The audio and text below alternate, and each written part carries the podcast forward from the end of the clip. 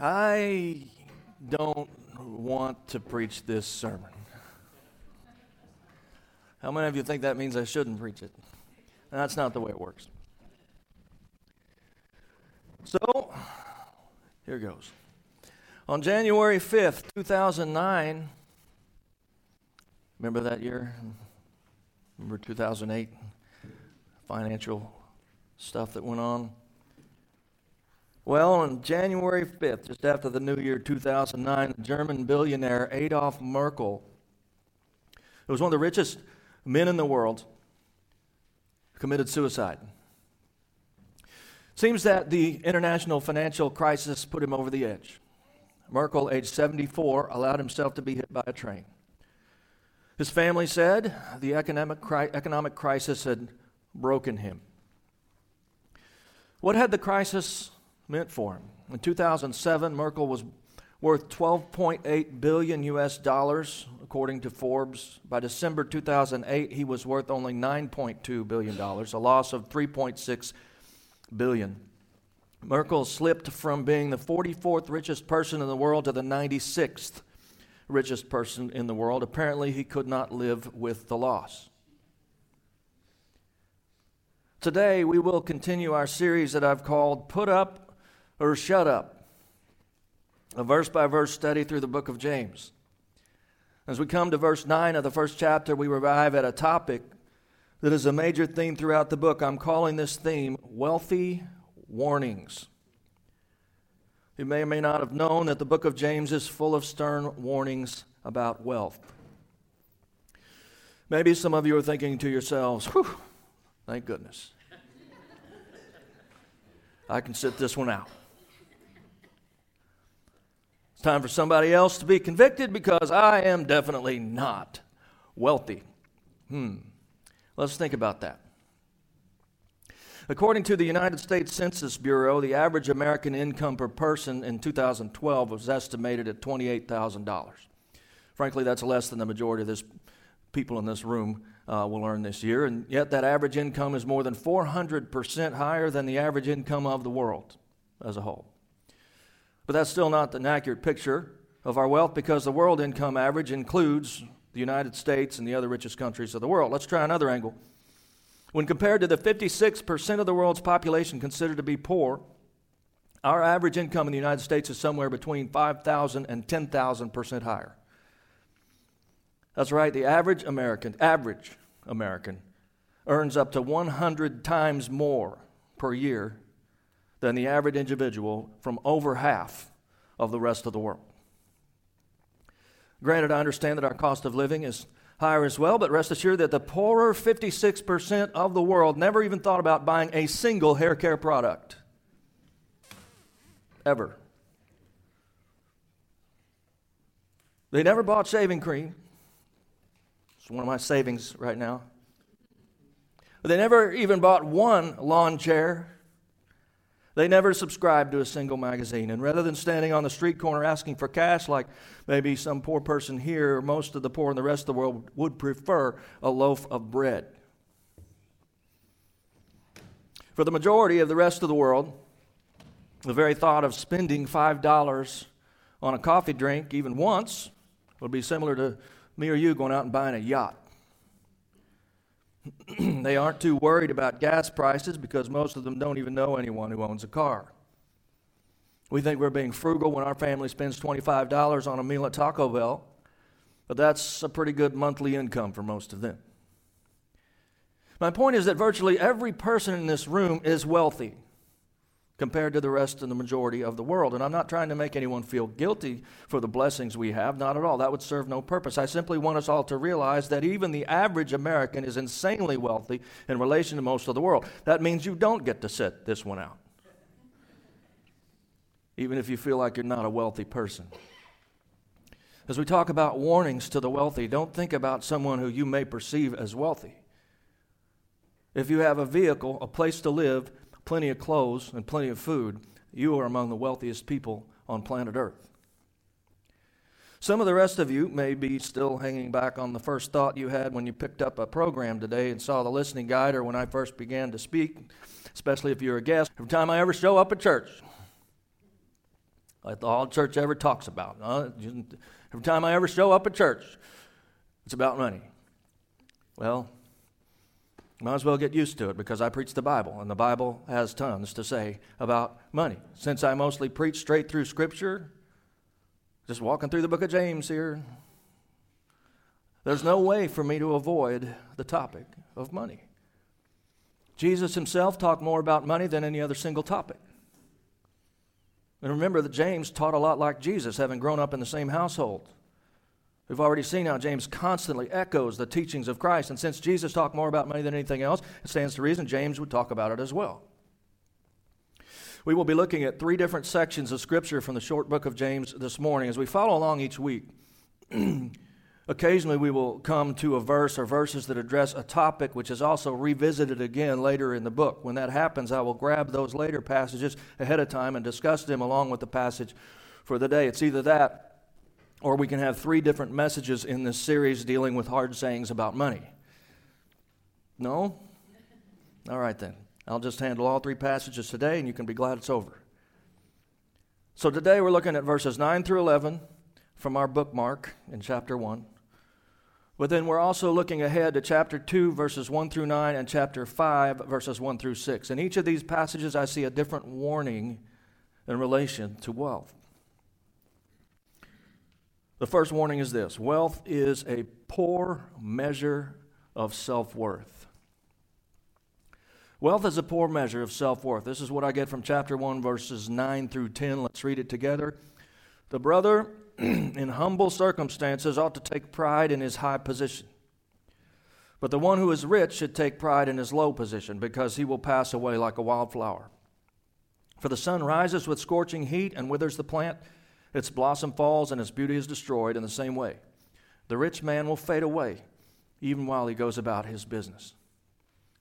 This warning has to do with how we think of ourselves. Wealth really is a poor measure of self worth. James tells us one of the reasons wealth is fleeting, it's temporary, and you can't count on it. Therefore, if you're wealthy, and remember in some ways we all are, you should avoid the temptation to place any of your self worth in that wealth. You should find your purpose and significance in something other than what you have, whether that be stuff or position or accomplishment or education or anything else in which you might have gained wealth. Don't count those things. Don't count those things when you add up your self worth. Why? Because everything that you have earned, and even your ability to earn more of it, could be gone or irrelevant tomorrow. And then how will you value yourself? Beyond that, we already know that at the end of life, it will all be gone. Earthly wealth of all types, types will be meaningless in the end, and as James says, it will fade away even while you're going about your business. If you find your self worth in what you have, or the position or skill or mental prowess that allows you to have it, you are building your life on a foundation that you already know will eventually be washed away.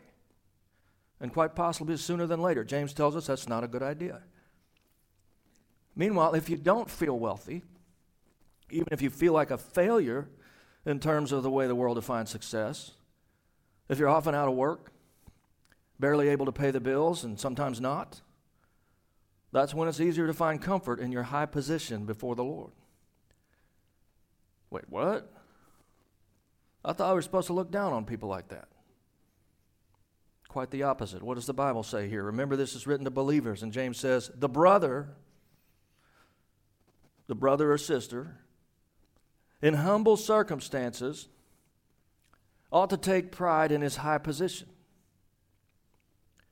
James is saying if you're a Christian, you know, a brother, an adopted son or daughter of God, an heir and recipient of the inheritance of Christ, one who's promised a mansion with Jesus forever, then thank God for the areas where you feel, areas where you feel poor because your poverty can help you remember what really matters.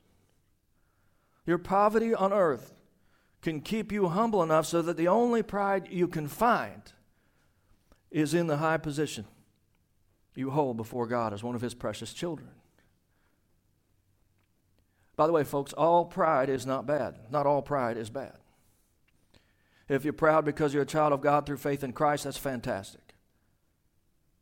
However, if you're more proud of what you've acquired or accomplished on earth than who you are in Christ, that's a problem. And isn't it obvious that this would tend to be a bigger problem for those who have a lot? Well, let's get real. Don't just think hypothetically about how other people should be. Where do you find your sense of self worth? Do some inventory. Honestly, what makes you feel like a valuable person? What do you take pride in? What makes you think your life matters? Do you find your worth in your achievements, your successes, your position, your accumulations, your accomplishments, your projects, your properties, your bank accounts, your stuff? Friends, as followers of Christ, those things are to be used as tools, not displayed as trophies or hoarded as security blankets. If you claim to follow Jesus, then listen up right now. Your wealth is meant to be a tool, not a trophy. If you're a brother or sister, you know the Lord Jesus. You know, some of you are here today to hear that sentence. Your wealth is meant to be a tool, not a trophy. For some of you, your house is your wealth. Your cars or other stuff may be your wealth. I don't know if it's true, but I've heard that some people do have actual dollars in the bank. And so that may be your wealth. But remember, wealth does not necessarily mean gold bars in a vault, as that certainly wasn't the case for, for the original audience of the book of James here. Your wealth is what you have, maybe property or houses or clothes or stuff, or maybe it's even something like a wealth of education. And I'm telling you that whatever your wealth is, it's not meant to be a trophy, but rather a tool surrendered to God and His plans. Does anyone remember the verse before this one? The last verse we covered a week ago. James told us not to be dipsychos. Remember?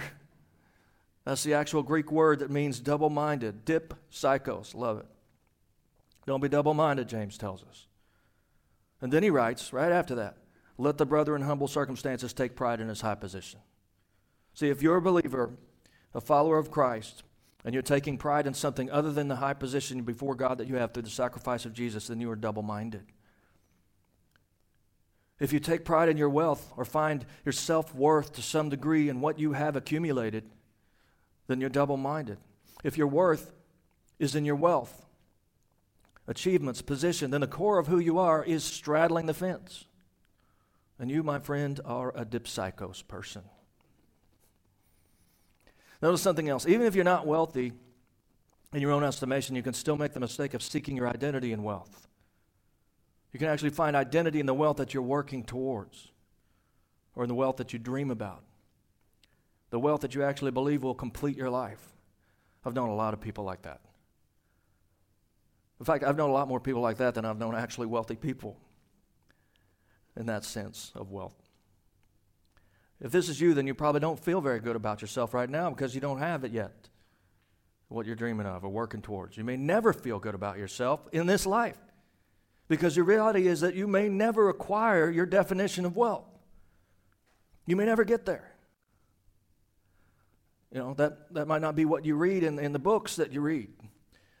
They try to motivate you. The, the popular motivational books about how to get rich. They don't, they're not going to tell you it may never happen, but it's the truth. You may never become wealthy. You may never have as much as Fred or Sally or Bob Proctor or whoever. people who are getting rich by getting you to buy their books and join their programs. A newsflash even if you do get rich, you will absolutely be disappointed if that's what you made your life about. Extremely disappointed, maybe even to the point of suicide. My suggestion get over it now. Wealthy. Otherwise, especially in today's economic system, you're prone to pile on more and more debt trying to feel wealthy. I'll never forget that commercial. Remember that commercial a few years ago? The guy's driving his John Deere and it got the house and the pool and everything. And, and, and he, he's like, look at all this stuff. How do I do it all? I'm in debt up to my eyeballs. I don't remember the whole commercial, but yeah, it's like I, I don't really own any of this. It owns me.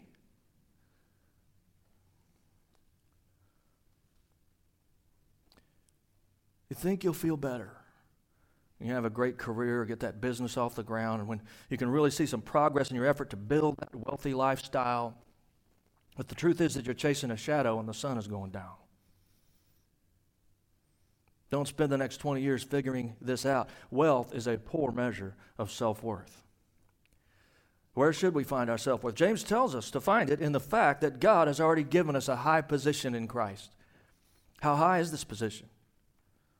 What is this position that rich and poor Christians are supposed to take pride in? Are we talking like CEO level position in Christ? Are we talking owner of a major corporation type wealth in our position before God? Oh, it's way better than that.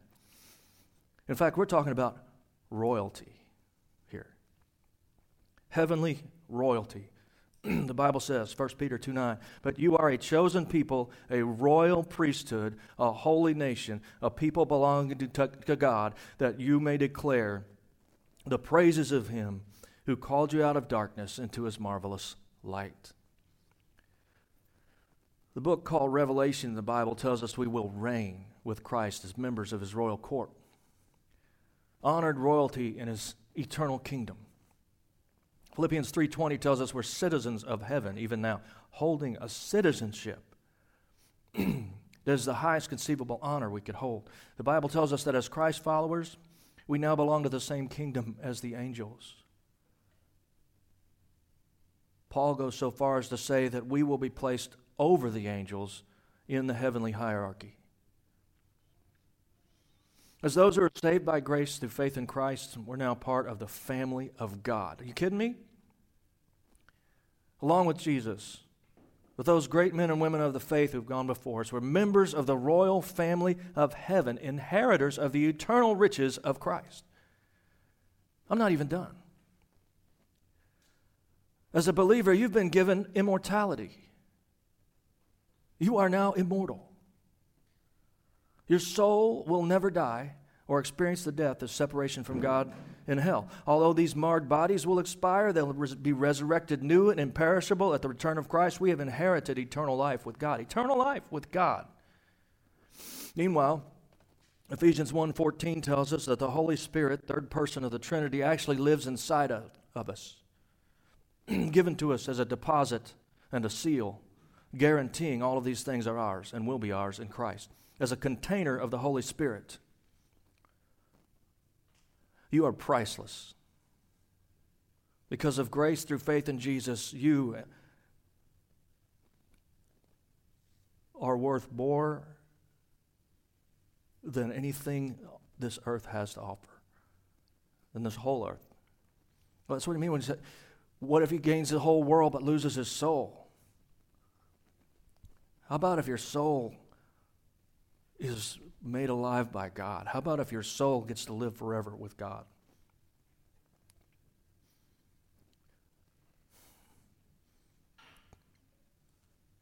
The God of the universe has taken up residence inside of the believer. Do you understand that? The God of the universe lives in you.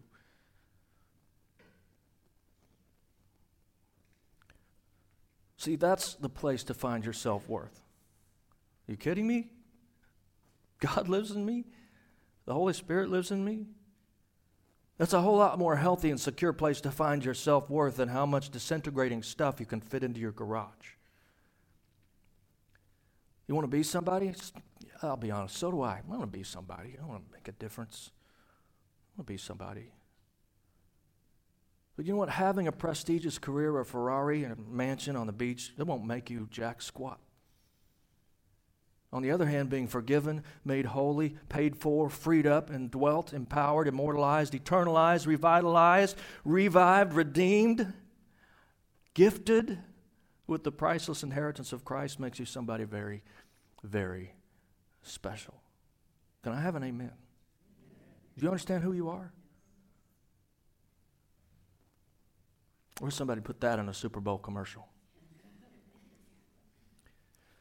So, sum this passage up. The poor Christian brother needs to be reminded that his position in Christ is exalted, regardless of how lowly he may feel on earth. Conversely, the wealthy Christian brother needs to be reminded that his wealth is fleeting and his responsibility is to use what he's been given to do the will of God on earth. Either way, remember this wealth is a poor measure of self worth. Secondly, wealth is a poor measure of others' worth. Wealth is a poor measure of others' worth. This warning pertains to how we think about other people. For this section, we're looking at the first nine verses of James chapter 2. He writes, My brothers, as believers in our glorious Lord Jesus Christ, don't show favoritism. Suppose a man comes into your meeting wearing a gold ring and fine clothes, and a poor man in shabby clothes also comes in. If you show special attention to the man wearing fine clothes and say, Here's a good seat for you, but say to the poor man, You stand there or sit on the floor by, by my feet. Have you not discriminated among yourselves and become judges with evil thoughts? Listen, my dear brothers, has not God chosen those who are poor in the eyes of the world to be rich in faith and to inherit the kingdom he promised those who love him? But you have insulted the poor. Is it not the rich who are exploiting you? Are they not the ones who are dragging you into court? Are they not the ones who are slandering the noble name of him to whom you belong? If you really keep the royal law found in Scripture, love your neighbor as yourself, you're doing right.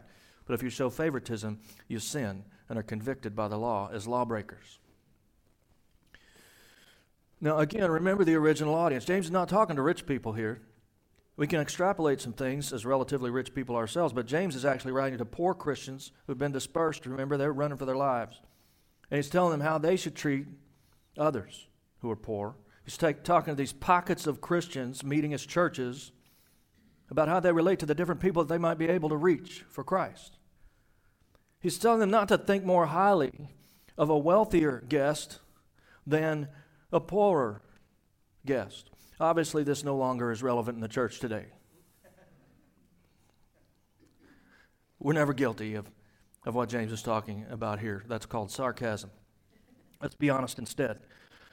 we still tend to sum people up based on their socioeconomic position.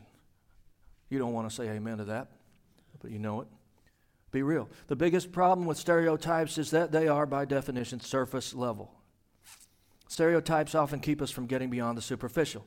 When we think of a person as poor or rich, successful or not so successful, or even just sort of one class or another, we never get down to what really matters about that person their soul. We never get down to their story or their heart. Contrary to the way most people naturally think, there might be more to value about a poor person's soul than someone else who is brimming with worldly success. Did you read the scripture that we just read? Let's, let's look at this. What do I mean by that? Well, sometimes people who are poor in worldly things are richest in spiritual things because that's all they have. Not always true, of course, but what's our tendency? Our tendency is to think rich, successful people are better. And of course, it's possible to err to the side of reverse discrimination, but the point is this wealth is a terrible measure of the value of other people. Notice once again that James echoes the teachings of Christ. Look at the underlined verse, verses in your notes. At the end, James even repeats that teaching of Christ, similar to the golden rule, calling it the royal law. But even before that, in verse 5, he writes, has not God chosen those who are poor in the eyes of the world to be what? Rich in faith. And to what? Inherit the kingdom he promised those who love him. What particular teaching of Christ is James referring to here? Well, it's come straight out of the Beatitudes, uh, the, the preceding, the opening to the Sermon on the Mount. Remember, Jesus said, Blessed are the poor in spirit. By the way, I think it's in Luke where he doesn't add the in spirit, just says poor, but Blessed are the poor in spirit, for theirs is the kingdom of heaven.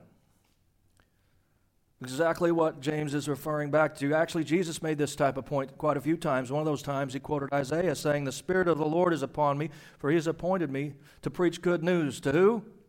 The poor. Another time, Jesus actually indicated it's almost impossible for the rich to receive his message. Although we know that a few who were rich did become his followers, people like Nicodemus and Matthew but the fact remains that most of his disciples were very poor. And Jesus actually said it's harder for a camel to pass through the eye of a needle than for a rich man to come into heaven. Later, adding, Nevertheless, all things are possible with God. So, why did Jesus and James seem to favor the poor? And make no mistake, they did. They absolutely did. We need to be honest about that. Their words favored the poor. But why? Why this emphasis on the poor just short of the exclusion of the rich? Why are the poor so blessed according to Jesus? Why is the kingdom of heaven theirs? Why, according to James, has God chosen the poor of this world to be rich in faith and inherit the kingdom? Well, folks, for the answer to that, we're going to need to look at a teaching from the Apostle Paul. Isn't it interesting how many times we go to Paul for answers? That's because he's the great explainer, particularly of previously written scripture. and on this topic, he said this People who want to get rich fall into temptation and a trap and into many foolish and harmful desires that plunge men into ruin and destruction. For the love of money is a root of all kinds of evil. Some people, eager for money, have wandered from the faith and pierced themselves with many griefs. Sometimes in these latter days, teachers have been so interested in pointing out what these verses do not say that they have missed the obvious. The obvious truth is that wealth is dangerous. Look at the words I've underlined temptation, trap, foolish, harmful, ruin, destruction, evil, wandered, pierced, and griefs. Hear me right now. Wealth is dangerous. And someone wants to point out, oh, yes, but that's the love of money, Pastor Mark. It's the love of money. Right. And that absolves you from needing to hear this exactly how. Are you telling me you don't ever struggle with the love of money for the things that that money can buy, for the power that it gives? If so, you're either not being honest with yourself or you're better at this than most everyone. And, and the more you have, see, the more danger you face because the more you have, the harder it is not to love it. And I mean, like, my precious kind of love. Okay? The truth is, it's awfully hard to have wealth and not want more of it. We want to judge, we wanted to judge that billionaire I talked about in the beginning, but we do the same thing on a smaller scale. And there's no difference in principle. What if you lost 30% of your income and 30% of all that you have? Like if you had a 30% less nice house, 30% less nice cars, less of everything, you'd probably have some depression. We here today likely all struggle with the love of money to some degree because we are all wealthy in many ways. Listen, we need to get it through our heads that having lots of stuff and or lots of money is absolutely a dangerous thing for a Christian. It's dangerous. Now, I'm not saying that it's morally wrong to have wealth. I absolutely did not absolutely did not say that. But what I am saying is that wealth is dangerous. Hear me on that, or at least hear James, the brother of Jesus. Beware. Not saying you need to avoid wealth, not saying you need to take a vow of poverty, but I am saying that your eyes must be open to the fact that wealth can be a treacherous thing. Handle with care. Scripture's wealth warnings are found throughout both the Old and the New Testaments. It's everywhere in the Bible, and some of them are pretty doggone scary. Listen, those who would follow Christ in this world should have a healthy fear of riches. And they certainly should not mostly be driven by efforts to get rich. I had a conversation this week with someone who was, I mean, it wasn't even like it was sort of kind of hidden or anything. It was like, this is what my life is about. I read a book every day. Every day I read this book that tells me how to be rich. I was told 20 years ago by my mentor if I would read this book every day, I would be rich. And I'm pretty rich now, and I read it every day. I wanted to say, and I didn't. It was not the right setting. There's only one book I read every day, and it's not called How to Be Rich. That was the title of the book. That is not the life of a Christian on this earth. No way. You can't be driven by uh, getting rich. It can't be what drives you. Now, I also realize there are several biblical role models who were blessed by God with wealth. So, again, I'm not saying it's impossible to follow God and be rich, but the fact is that in Scripture, more often than not, the poor are praised and the wealthy are lambasted often, warned at least, as oppressors and idolaters. There's a reason for that as we'll see more clearly going forward. Wealth has a tendency to breed a feeling of self sufficiency, which is not conducive to receiving a Savior, nor does it help us continue to submit to Him through life. Usually, those who are rich in stuff are not so much poor in spirit. You see, only beggars beg. Humility is required in order to receive Christ, and humility is required in order to follow him. Because of the dangers of wealth, poor people often have a shorter distance, a shorter journey to arrive at the humility required for following Jesus. Maybe that's why evangelism seems to have stalled out in America, while it's thriving in places like China and Cuba. Jesus said, He's anointed me to preach good to news to the poor. Why did He say that? Why was it true? Maybe because need drives us toward God. Poor people often listen better and are more receptive to the gospel. I've been to Nicaragua many times, led scores of people to Christ there. Second poorest country in this hemisphere. By the way, we're going to take a mission trip there, I think, in August.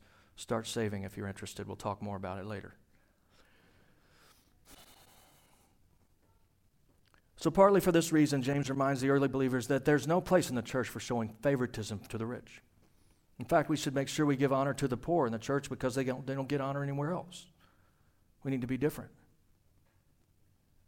And because our tendency is to do otherwise. But the bottom line is that we are all equally destitute and desperate for God in terms of our own merit, and yet as believers, we're also equally loved by God. We stand on common ground in the church like no other place in the world. And I do realize somebody can feel like James is discriminating against rich people, but that's this is inspired scripture, so that would be like saying God is discriminating against rich people. Rather, he's speaking against the natural fleshly tendency of people to place others in higher category levels of importance based on what they have, what they do, who they know, or what they know. God doesn't do that, and neither should his church. He even goes and says, Hey, these are the people who are oppressing you you know, try to make his point a little more. Their point, James and Jesus, is that worldly riches or the lack thereof means nothing in terms of a person's worth. And more specifically, wealth should add nothing to a person's standing in the church. We are all on equal footing in that regard. There must be no favoritism in the way we treat each other at Go Church. Don't think we don't need to hear this. You better, watch, you better think about it some more. I know I, I know I know I need to. Now, the third wealth warning that we find in the book of James may even be harder to hear. Wealth can lead to greed and corruption. Wealth can lead to greed and corruption. The third warning speaks to how we think about life. So the first warning helps us think better about ourselves. The second warning helps us think better about others. This last warning will help us think better about life. Let's read the scripture from whence this warning comes. James chapter 5, starting with verse 1. Fasten your seatbelts. Now listen, you rich people. Yes? Weep and wail because of the misery that's coming upon you. Your wealth has rotted, and moths have eaten your clothes. Your gold and silver are corroded their corrosion will testify against you and eat your flesh like fire. You have hoarded wealth in the last days.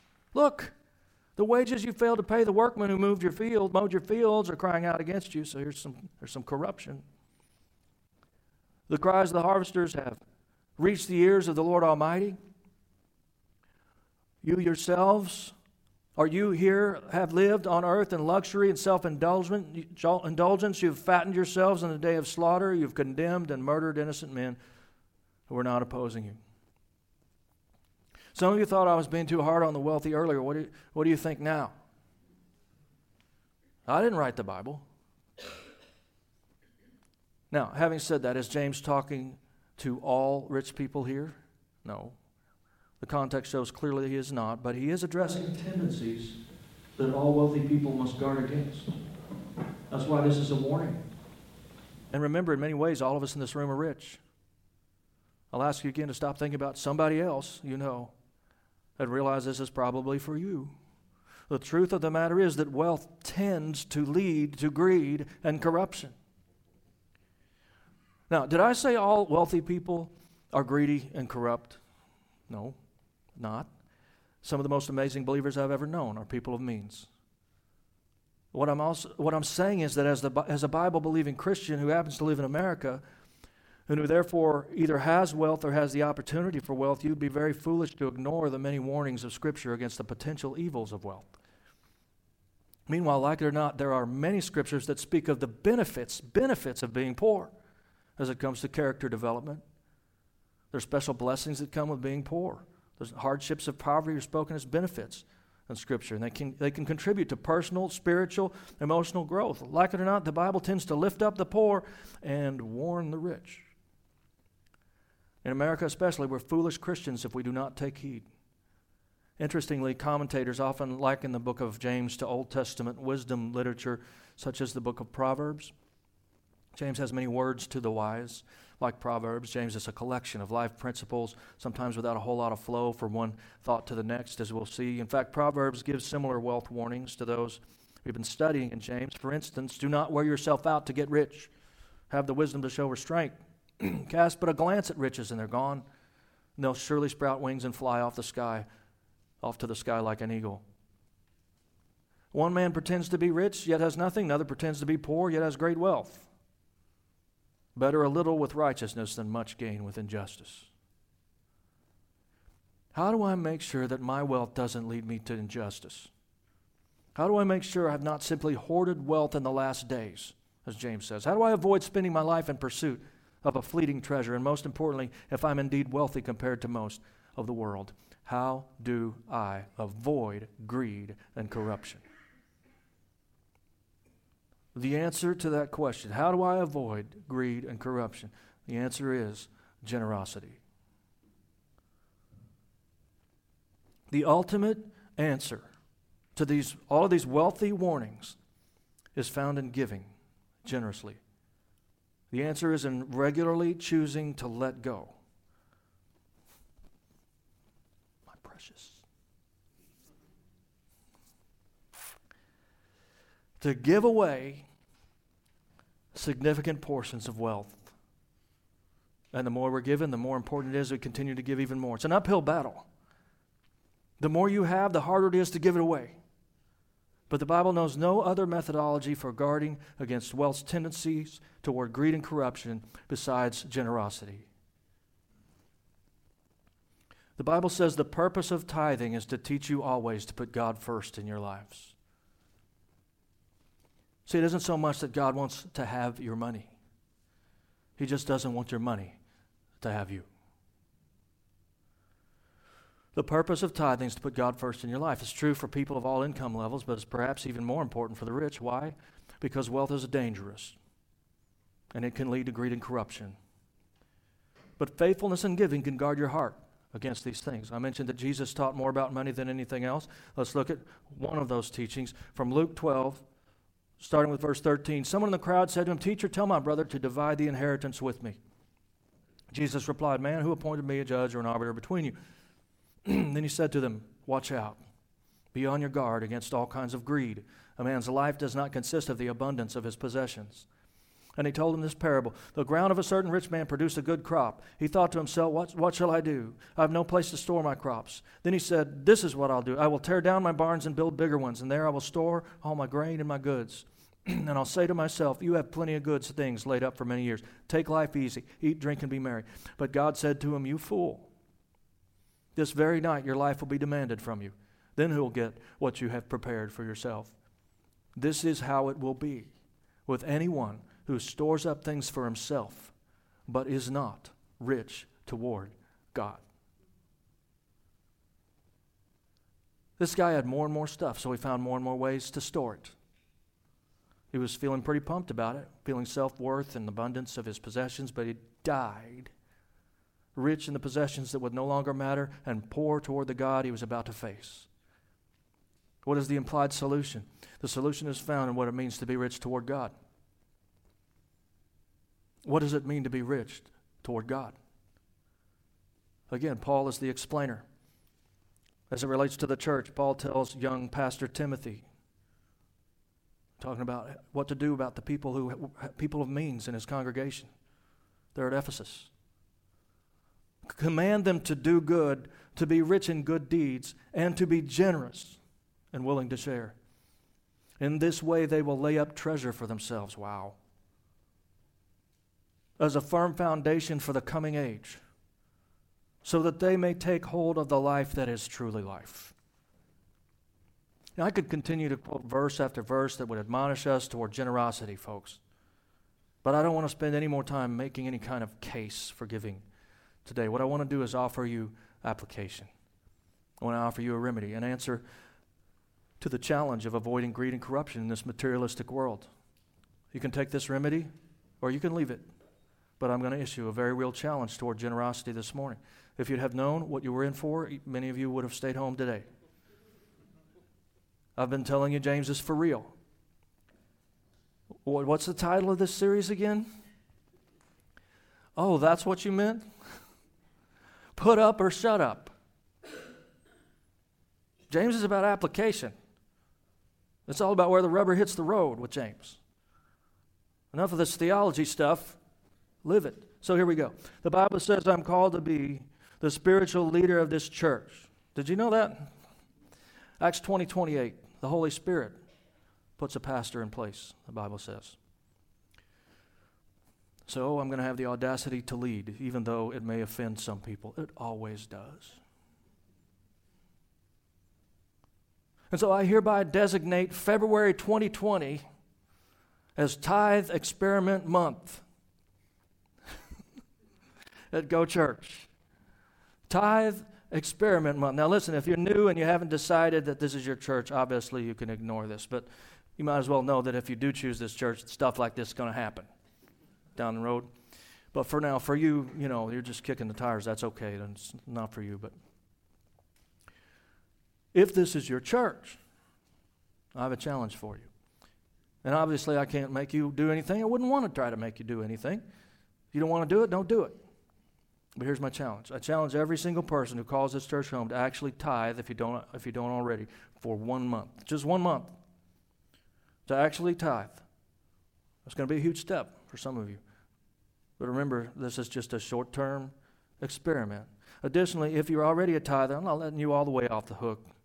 So I'm challenging you for this month only to tithe on your tithe. In other words, give 10% more on your 10%. In other words, give one more percent, give 11% for the month of February, just to do something, increase.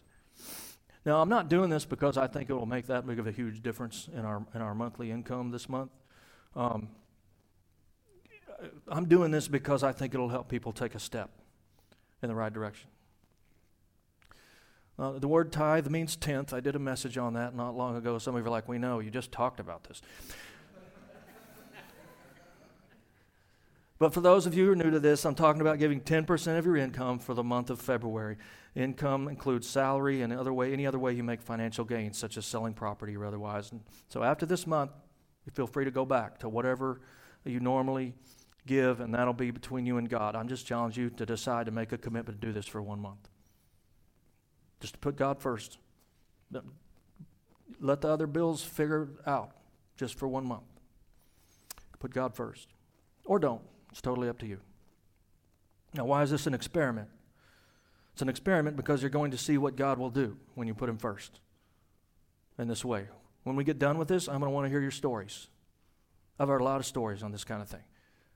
Because I know from experience and I know from Scripture that God is going to come through. The Bible says this I didn't make it up.